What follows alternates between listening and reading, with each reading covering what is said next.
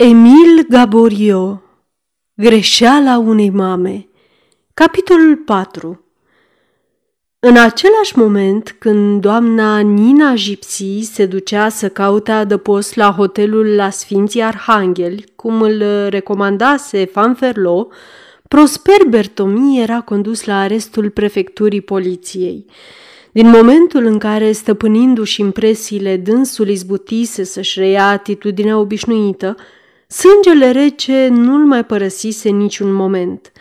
În zadar, cei ce îl înconjurau, observatori experimentați, unul și altul, se sileau să pândească vreo șovăire în privirea sa, o expresie îndoielnică a feței, dar toți îl găseau ca de marmură. Ar fi putut fi luat chiar drept nesimțitor față de grozava sa situație, de n-ar fi fost durerea stăpânită, trădată de respirația grăbită, de picăturile de sudoare care de spaimă îi alunecau pe tâmple. La comisarul de poliție, unde rămăsese peste două ore, în timp ce se așteptau ordinele, vorbise cu cei doi sergenți care îl păzeau. Pe la ora prânzului, cum nu luase nimic de dimineață, i se făcu foame. I se aduse masa de la restaurantul vecin și mâncă cu multă poftă, bând aproape o sticlă întreagă de vin. În timp ce se afla acolo, cel puțin vreo zece agenți și mai mulți funcționari ai prefecturii, care în fiecare dimineață au de lucrat împreună cu comisarii de poliție, veniră plin de curiozitate să vadă ce față făcea Prosper. Toți erau de aceeași părere și o exprimau în cuvinte aproape identice. Priceput băiat, sau e prea liniștit pentru ca să nu fie pus sub pază. Când îl anunțară că trăsura îl așteaptă, se ridică repede, dar înainte de a coborâ, ceru voie să-și aprindă o țigară, ceea ce îi se acordă imediat. În poarta comisariatului de poliție stă întotdeauna o florăreasă. Prosper cumpără un buchețel de viorele – Florărea sa înțelese că era arestat și zise, în loc de mulțumire, Noroc, domnule! El păru atins de acest sărman semn de interes și răspunse, Mulțumesc, dar cam de mult nu mai am noroc. Vremea era foarte frumoasă, o zi strălucită, zi de primăvară. În tot parcursul drumului urmat de trăsură, Prosper scoase de câteva ori capul pe fereastră, plângându-se și zâmbind în același timp, de a fi trimis la închisoare pe așa vreme cu soare când era atât de bine afară, în libertate. Foarte curios, zise dânsul. Niciodată n-am avut poftă de plimbare ca acum. Unul din paznici, gras și plin la față, râse cu hohote la această idee și zise, Te înțeleg prea bine. La arest, în timp ce se îndeplinau formalitățile, Prosper răspunse cu mândrie și dispreț la întrebările absolut necesare ce îi fură puse. Dar, după ce îi se dădu ordin să-și golească buzunarele pe masă, când trebuiră să-i facă percheziția corporală, un fulger de indignare îi țâșni din ochi. Apoi, o lacrimă fierbinte, imediat secată pe obrajii săi aprinși. După această străfulgerare, se lăsă în voia lor, ridicând în sus brațele, pe când mâinile grosolane ale polițiștilor îl scotoceau de sus până jos, pentru a se asigura că nu ascunde sub haine niciun obiect interzis.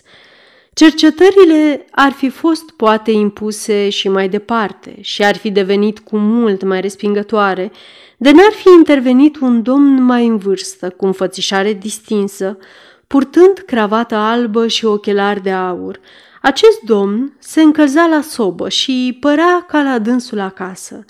Văzând pe Prosper, care intră urmat de agent, dânsul făcu o mișcare de surpriză și păru foarte mișcat.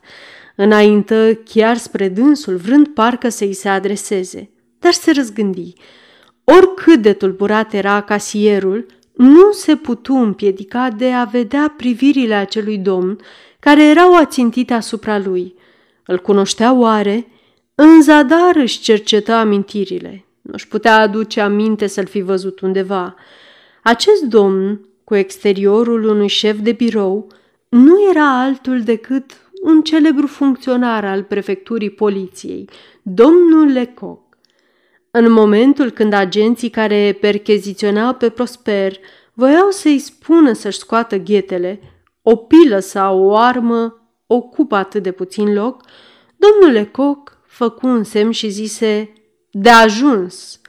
Ceilalți se supuseră. Toate formalitățile erau îndeplinite și, în fine, nefericitul casier fu condus într-o celulă strâmtă, a cărei ușă înzestrată cu sumedenie de zăvoare și broaște se închise în urma lui. Respiră. Era singur. Da, se credea singur, cu desăvârșire singur. Nu știa că închisoarea are pereți de sticlă, că acuzatul e în aceeași situație ca o slabă insectă sub microscopul omului de știință. Dânsul nu știa că zidurile au urechi veșnic ațintite și că fiecare fereastră ascunde un ochi la pândă. Era atât de încredințat că e absolut singur, încât toată mândria se topi într-un râu de lacrimi. Masca de indiferență căzu la pământ. Mânia sa, atât de îndelung stăpânită, izbucni cu violență, ca și un incendiu care, mult timp înăbușit, usucă toate materiile inflamabile. Se lăsă pradă furiei, țipă, blestemă, își jupui mâinile pe pereții celulei, într-un acces de furie nebună și neputincioasă, ca o fiară sălbatică închisă în cușcă după primul moment de uluire. Prosper Bertomi nu era în realitate ceea ce părea a fi. Acest gentleman mândru și corect, părând a fi ca de gheață, avea pasiune arzătoare și un temperament de foc. Dar într-o bună zi, pe la vârsta de 24 de ani, ambiția îl mușcase în suflet. Cum toate dorințele sale erau martirizate, întemnițate în mediocritate ca un elev de liceu într-o tunică prea strâmtă, privi în jurul său și, văzând pe toți acești oameni bogați, cărora banii le conferă o putere magică din o mie și una de nopți, pismui soarta lor. El cercetă începuturile și punctul de plecare al tuturor bogaților conducători de mari întreprinderi financiare și își dădu seama că la debut nu posedase niciunul din ei nici măcar atâția bani ca el, așadar, cum de se ridicaseră? Numai prin energie, inteligență și îndrăzneală. Pentru dânsii, cugetarea rodnică era ca lampa fermecată în mâinile lui Aladin. Jură să imite și să ajungă ca ei. Din acea zi, cu o voință mai puțin rară de cum s-ar crede, impuse tăcere instinctelor sale. Își schimbă nu caracterul, ci numai exteriorul firii sale și forțările sale nu se pierdură în van. Toți aveau încredere în caracterul și posibilitățile sale. Cei care îl cunoșteau ziceau, va ajunge departe. Și acum ajunsese la închisoare, acuzat de un furt, deci pierdut, căci nu se înșela nicio clipă asupra soartei sale. Știa bine că nevinovat sau nu omul, care a fost odată numai bănuit, poartă un semn de neșters, ca și pecetea cu fierul roșu ce se imprima pe umărul ocnașilor. Așa fiind, la ce bun să mai ducă lupta înainte? La ce bun triumful dacă nu se mai poate șterge pata? Când gardianul de serviciu îi aduse pe seară de mâncare, îl găsi întins pe pat – cu capul înfundat în pernă, plângând cu lacrimi fierbinți. Ah, nu-i mai era foame, acum când rămăsese singur. O toropeală de neînvins îl cuprindea. Voința sa prăpădită plutea într-o ceață de nepătruns. Noaptea veni, lungă, grozavă, și pentru prima oară Prosper nu putu măsura trecerea timpului decât cu pasul cadențat al sentinelelor. Suferea îngrozitor. De dimineață însă veni somnul, odată cu lumina zilei, și el încă dormea când vocea temnicerului răsună în celulă. Haide, domnule!" zise dânsul, la instrucție!" Dintr-o săritură prosper fu în picioare. Așadar, îi se va lua interogatoriul. Să mergem, zise el, fără să se gândească măcar să-și pună hainele în ordine. Pe drum, gardianul îi spuse, Ai noroc, dumneata, vei avea de-a face cu un om prea cum se cade. Gardianul avea foarte mare dreptate. Înzestrat cu o pătrundere rară, ferm, incapabil de prejudecăți, menținându-se la mijlocul distanței dintre o milă rău înțeleasă și asprime exagerată, anchetatorul poseda într-un grad foarte înalt toate calitățile cerute în greaua și delicata misiune a judecătorului de instrucție. Îi lipsea poate activitatea aceea febrilă, adeseori necesară, pentru a lovi repede și a nimeri la țintă, dar avea o răbdare atât de robustă că nimic nu-l obosea, nici nu-l descuraja. Era în stare de altfel să urmărească ani de zile firele unei instrucții, cum procedase într-o frumoasă afacere belgiană, ale cărei elemente le reunia abia după patru ani de cercetări. Așa că, în cabinetul său, veneau să se încheie afacerile, anchetele împotmolite, procedurile incomplete. Acesta era omul la care fusese condus Prosper și era condus pe un drum foarte încurcat. O luară pe un coridor lung, apoi străbătură o sală plină de sergenții de oraș, coborâră o scară, trecură printr-un subteran, apoi urcară o altă scară îngustă care nu mai avea sfârșit. În fine, ajunseră într-o galerie lungă și strâmtă, joasă, în care dădeau numeroase uși numerotate. Am sosit, zise gardianul, aici se va hotărâ soarta dumitale. La această reflexie a gardianului, rostită pe un ton de compătimire adâncă, Prosper se înfioră fără voie. Era totuși adevărat.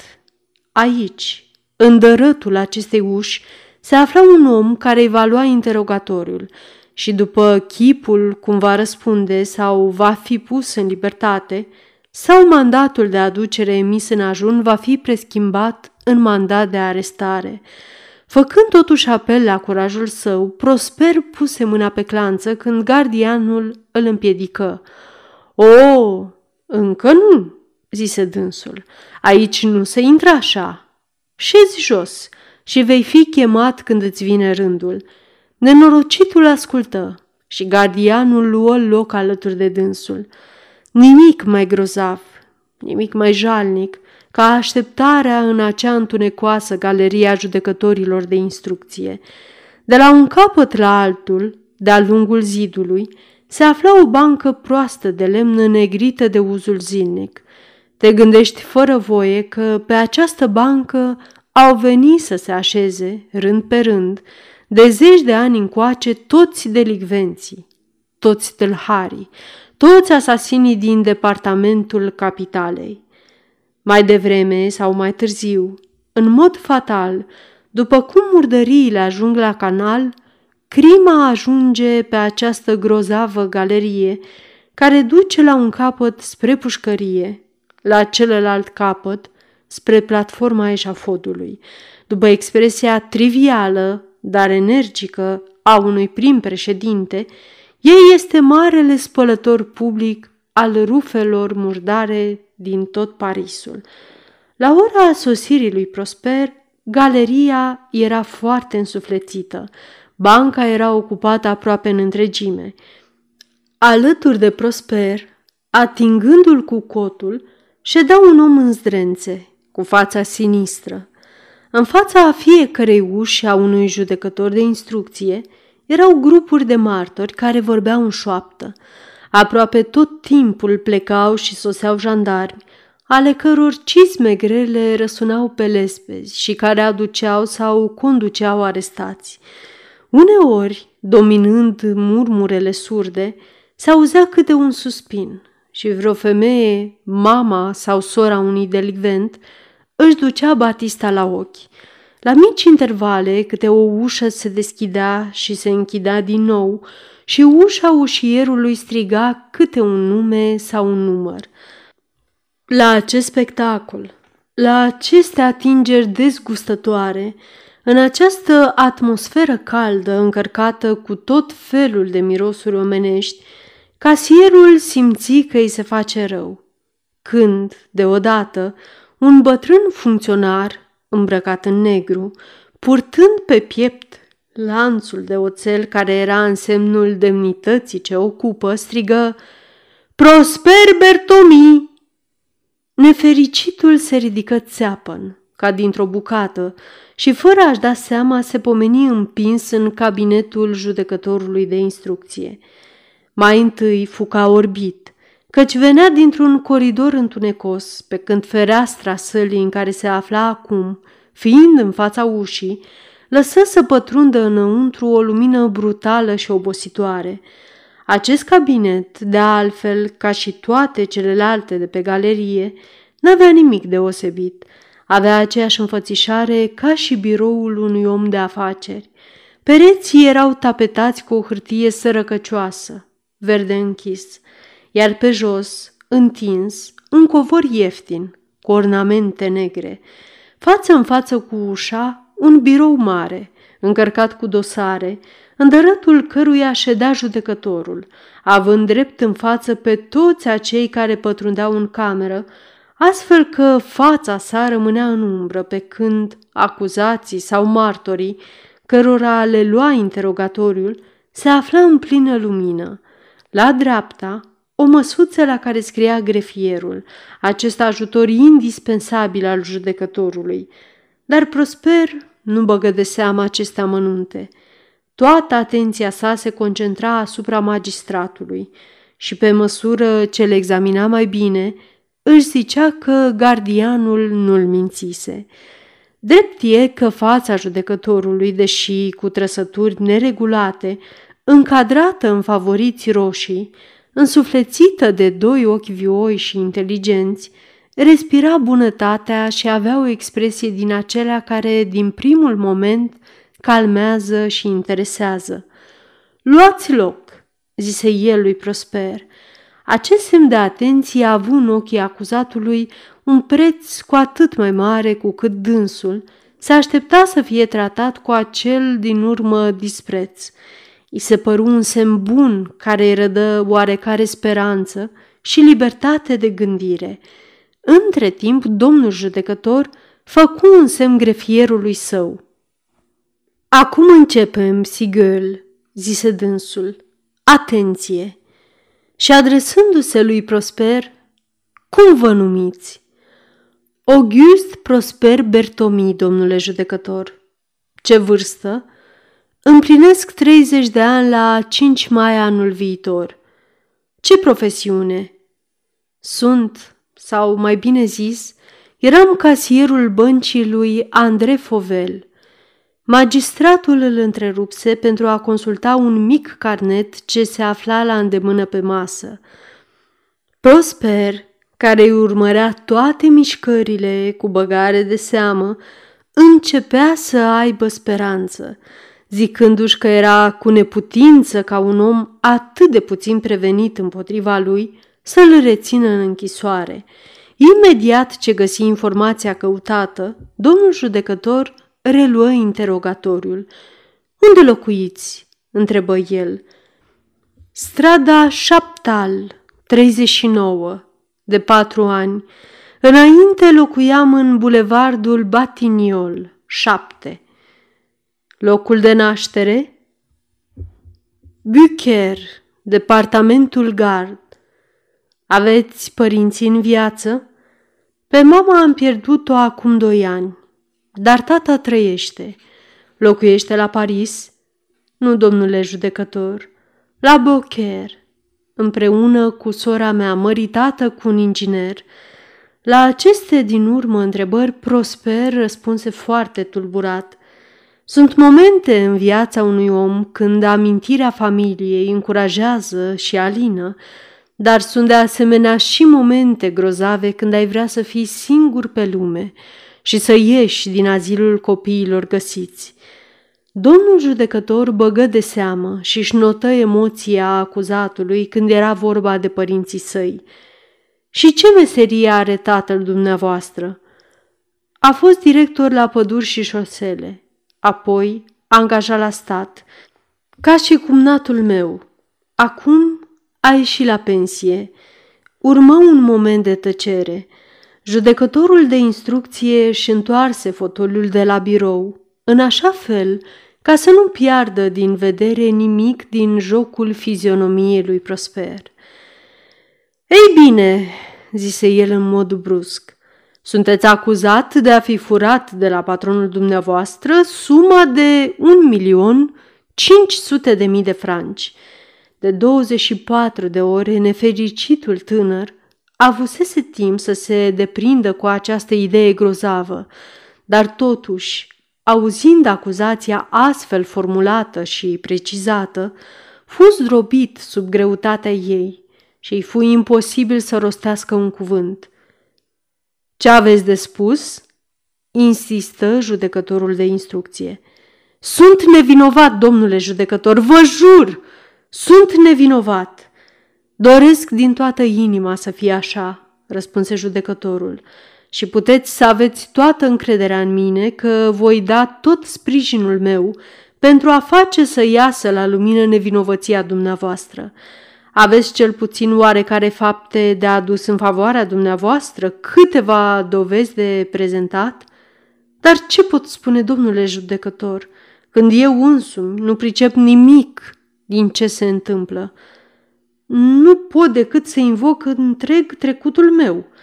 Magistratul întrerupse pe Prosper cu un gest. Să precizăm lucrurile. Furtul a fost comis în asemenea împrejurări, încât bănuiala nu poate cădea decât asupra domnului Fovel sau asupra dumneavoastră. S-ar putea bănui vreo altă persoană? Nu, domnule judecător. Dacă dumneavoastră sunteți nevinovat, atunci vinovat e domnul Fovel. Prosper nu răspunse. Aveți oare, insistă judecătorul, vreun motiv de a crede că patronul dumneavoastră s-ar fi jefuit el însuși, oricât de neînsemnat vi s-ar părea, spuneți-l. Iar cum acuzatul păstra mereu tăcere, judecătorul reluă. Văd că aveți nevoie de a vă mai reculege. Ascultați acum interogatorul dumneavoastră, căruia îi va da citire grefierul nostru și apoi veți fi condus la închisoare. Nenorocitul era zdrobit. Ultima licărire care mai lucea în bezna deznădejdii sale se stinse. Nici nu auzi nimic din tot ceea ce îi cita grefierul și fără a vedea ceva îi scăli procesul verbal. Era atât de zdrobit când părăsi cabinetul judecătorului încât gardianul îl sfătui să se sprijine de dânsul. Așadar, nu merg bine lucrurile?" îl întrebă dânsul pentru Dumnezeu. Curaj! Curajul! Când se întoarse în celulă, Prosper îl pierduse cu desăvârșire, dar odată cu mânia îi pătrundea în suflet și ura. Își propusese să vorbească în fața judecătorului de instrucție, să se apere, să-și dovedească nevinovăția, dar nici nu avusese timpul necesar își făcea mustrărea mare de a fi crezut în bunăvoința aparentă a judecătorului de instrucție. Ce bătaie de joc!" își zicea dânsul. Asta se numește un interogatoriu. Drept e că nu era un interogatoriu, ci o simplă formalitate. Făcând pe Prosper că compară în fața sa, domnul judecător urma dispozițiile articolului 93 din codul de instrucție criminală în care se spune că orice inculpat care se găsește sub mandat de aducere va fi interogat cel mai târziu în timp de 24 de ore. Dar cum e cu putință ca judecătorul de instrucție să întrunească în 24 de ore elementele unui interogatoriu, mai cu seamă într-o afacere atât de complicată în lipsa oricărui corp delict, a oricărei dovezi materiale, a oricărui indiciu, pentru a înfrânge apărarea încăpățânată a unui acuzat care neagă absolut totul, e nevoie de arme. Domnul judecător se pregătea să-și făurească aceste arme. Dacă Prosper ar mai fi întârziat o oră pe bancă, ar fi văzut în același aprod care îl chemase pe dânsul, ieșind din cabinetul judecătorului de instrucție și strigând Numărul trei! Martorul cu numărul trei și care sta pe banca de lemn, așteptând să-i vină rândul, era domnul Andrei Fovel, bancherul devenise alt om. Pe cât părea de însuflețit în biroul său de intenții binevoitoare, pe atât era de înfuriat împotriva casierului. Reflexia, care de obicei aduce împreună cu liniștea și nevoia de a ierta, nu sădise în trânsul decât mânie și dorința de răzbunare. De-abia îi fură puse întrebările de rigoare cu care se începe orice interogatoriu și temperamentul său violent se dădu la iveală, făcându-l să acopere pe prosper de învinuiri și chiar de injurii. Domnul judecător se văzu silit să impună tăcere, amintindu-i de respectul ce-și datora sie însuși, oricât de mare ar fi fost vina funcționarului său. Din indulgent ce se arătase cu casierul, judecătorul de instrucție devenise acum foarte atent și scrupulos. Interogatoriul lui Prosper fusese o simplă formalitate, constatarea unui fapt brutal. Acum era vorba de a cerceta faptele accesorii, amănuntele, de a grupa în sfârșit într-un mănunchi împrejurările în aparență foarte neînsemnate pentru a putea ajunge la o convingere întemeiată. Să procedăm cu oarecare sistem, domnul meu, spuse el lui Fovel, și pentru moment vă rog să vă mărginiți a răspunde la întrebările mele – aveți vreo îndoială în privința onestității casierului dumneavoastră? Firește că nu. Și cu toate astea, dintr-o mulțime de motive ar fi trebuit să fiu neliniștit. Care motive vă rog? Domnul Bertomi, casierul meu, juca cărți, pierdea nopți întregi la masa de bacara. În câteva rânduri am aflat că a pierdut sume însemnate – avea relații proaste. Odată a fost amestecat împreună cu un client al băncii mele, domnul de Clameron, într-o afacere scandaloasă de joc, care începuse la o femeie și care s-a sfârșit la poliția corecțională. Timp de câteva momente, bancherul ponegri astfel pe Prosper. Când în sfârșit se opri, judecătorul îi zise – Trebuie să admiteți, domnul meu, că sunteți foarte neprevăzător, dacă nu chiar uh, vinovat, deoarece ați îndrăznit să încredințați casa de bani unui asemenea om. Ba nu, domnule judecător, răspunse Fovel, Prosper n-a fost întotdeauna așa. Până anul trecut era modelul tinerilor pentru o vârstă cu el.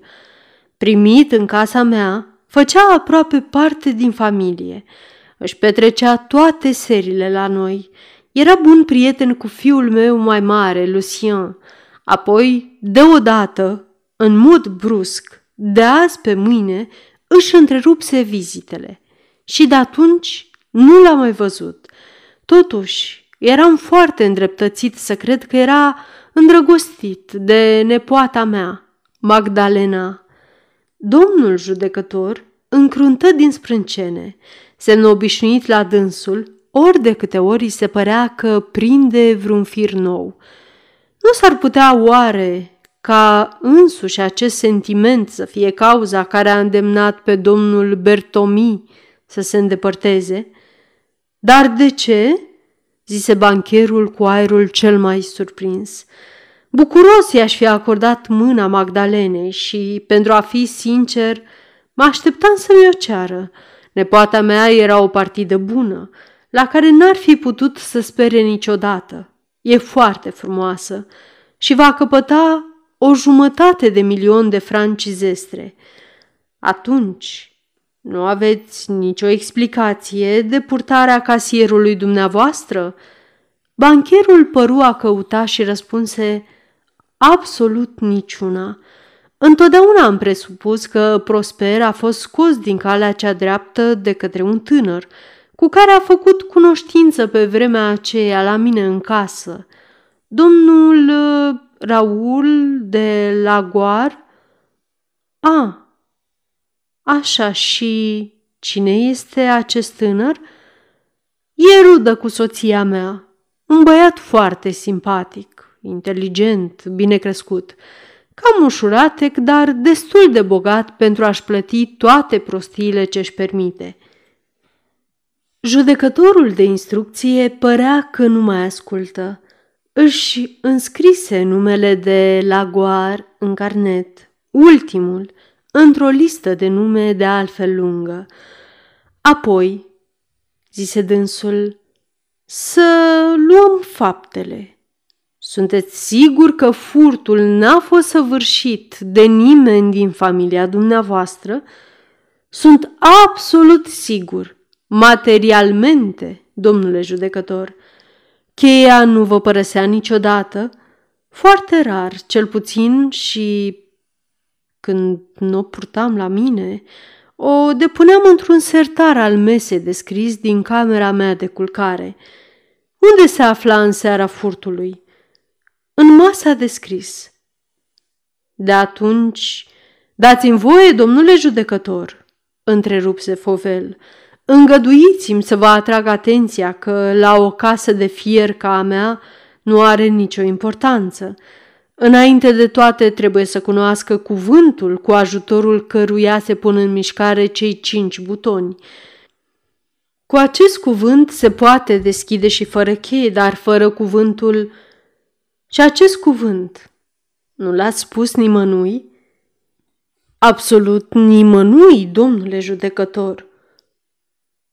Ba, chiar vedeți, de multe ori nu mi-ar fi venit ușor să spun cu ajutorul cărui cuvânt se închidea casa.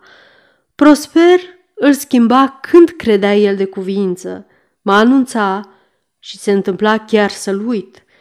În ziua furtului, îl uitaseți? Nu. Cuvântul fusese schimbat cu două zile înainte și îmi bătea la ochi prin raritatea lui. Și era Gypsy zise bancherul, dictând fiecare literă. Domnul judecător își notă și acest cuvânt. Încă o întrebare, domnule, zise dânsul. Erați acasă în ajunul furtului? Nu, domnule judecător. Eram invitat la un prieten la masă și am petrecut acolo toată seara. Când m-am întors acasă pe la ora 1, soția mea era culcată și m-am culcat și eu îndată și nu știați ce sumă se află în casă? Absolut deloc. După ordinele mele categorice, trebuia să presupun că nu era decât o sumă neînsemnată. Am declarat acest lucru domnului comisar și domnul Bertomi a recunoscut faptul. Exact. Procesul verbal face dovada. Domnul judecător tăcu.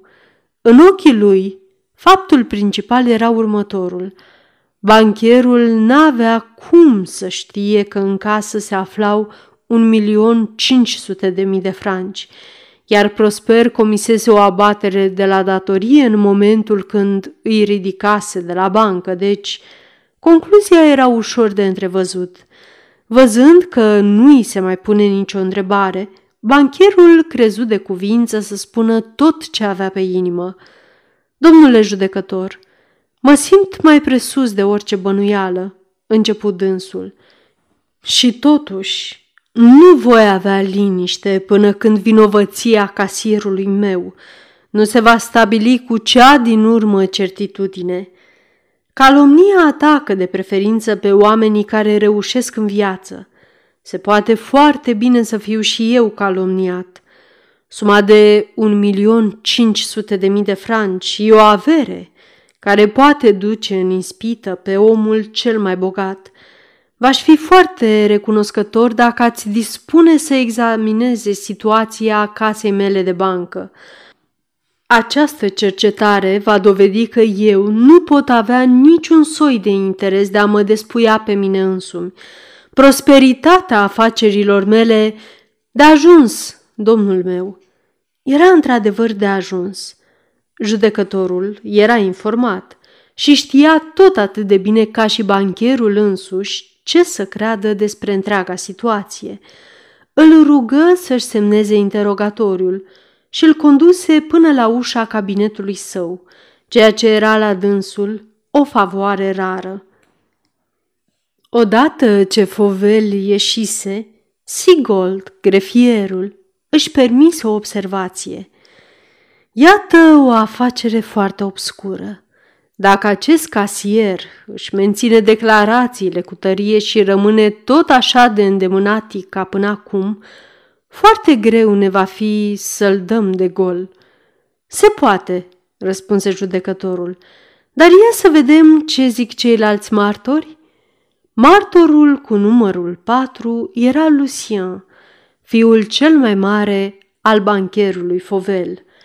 Tânărul băiat, înalt și frumos, în vârstă de 22 de ani, răspunse că ținea foarte mult la Prosper, că fusese bun prieten cu dânsul și că îl socotise întotdeauna ca pe un om de onoare, incapabil de a comite o incorectitudine. Declară că până chiar în momentul de față nu poate să-și explice în ce mod și prin ce concurs de împrejurări nenorocite Prosper să fie ajuns să săvârșească un furt. Aflase că Prosper juca cărți, dar nu atât cât se povestea. Nu remarcase niciodată să fi făcut cheltuiel ce ar fi depășit mijloacele sale. Cât despre verișoara sa, Magdalena, dânsul răspunse, Am crezut tot timpul că Prosper o iubește și până ieri am fost încredințat că o va lua în căsătorie, știind prea bine că tata nu avea nimic împotriva acestei căsătorii. Întotdeauna am bănuit că Prosper și-a întrerupt vizitele în urma unei discuții cu vara mea, dar eram convins că vor sfârși printr-o împăcare. Aceste informații lămureau trecutul casierului, mult mai bine decât vorbele domnului Fovel, dar în schimb nu aduceau, cel puțin în aparență, niciun indiciu folositor în împrejurările de față. Lucien își semnă de poziția și se retrase. Venise rândul tânărului Cavaillon. Când se prezentă în fața judecătorului, dânsul era într-o stare de plâns. În ajun, povestise în cel mai mare secret unui prieten al său, secretar de avocat, aventura ce o avusese cu agentul de poliție. Prietenul își bătu joc de el în modul cel mai crunt, fiindcă fusese atât de laș în acea împrejurare. Dânsul avea acum remușcări grozave și nu dormise toată noaptea la gândul că îl trădase pe Prosper. Dar cel puțin a avut meritul de a dori să îndrepte ceea ce numea dânsul o trădare.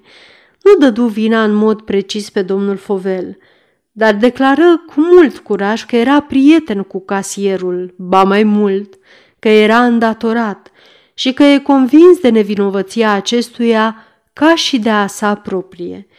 Dar din nefericire, afară de faptul că nu aducea nicio dovadă în sprijinul afirmațiilor sale, declarația sa călduroasă de prietenie față de casier răpea cea mai mare parte din valoarea spuselor sale – după Cavaillon, șase sau opt funcționari ai casei Fovel defilară rând pe rând în cabinetul judecătorului, dar depozițiile lor fură mai toate lipsite de însemnătate. Unul dintre dânsii dădu totuși un amănunt pe care judecătorul și-l notă imediat. Dânsul pretindea că știe că Prosper ar fi speculat la bursă, prin intermediul domnului Raul de Lagoar și că ar fi câștigat sume însemnate. Era ora cinci când se termină lista martorilor citați pe acea zi, dar sarcina judecătorului nu se terminase încă. Dânsul sună, chemă pe aprodul său și îi zise, Du-te repede și caută pe Fanferlo. Agentul de siguranță întârzie mult până să se conformeze ordinelor judecătorului. Întâlnind pe un coleg, se crezu obligat să facă cinste și aprodul fu nevoit să meargă în căutarea lui la cârciuma din colțul străzii. De când ai început să te lași rugat?" zise cu asprime judecătorul la intrarea sa. Fanferlo, care se prezentase salutând până la pământ, se înclină și mai adânc.